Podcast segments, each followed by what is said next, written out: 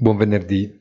Il sondaggio condotto tra le imprese manifatturiere nel proprio distretto dalla Fed di Filadelfia sull'attuale situazione economica subisce in febbraio un brusco calo. Il dato sulle proiezioni per il prossimo semestre resta invece positivo, ma segnala valori particolarmente moderati.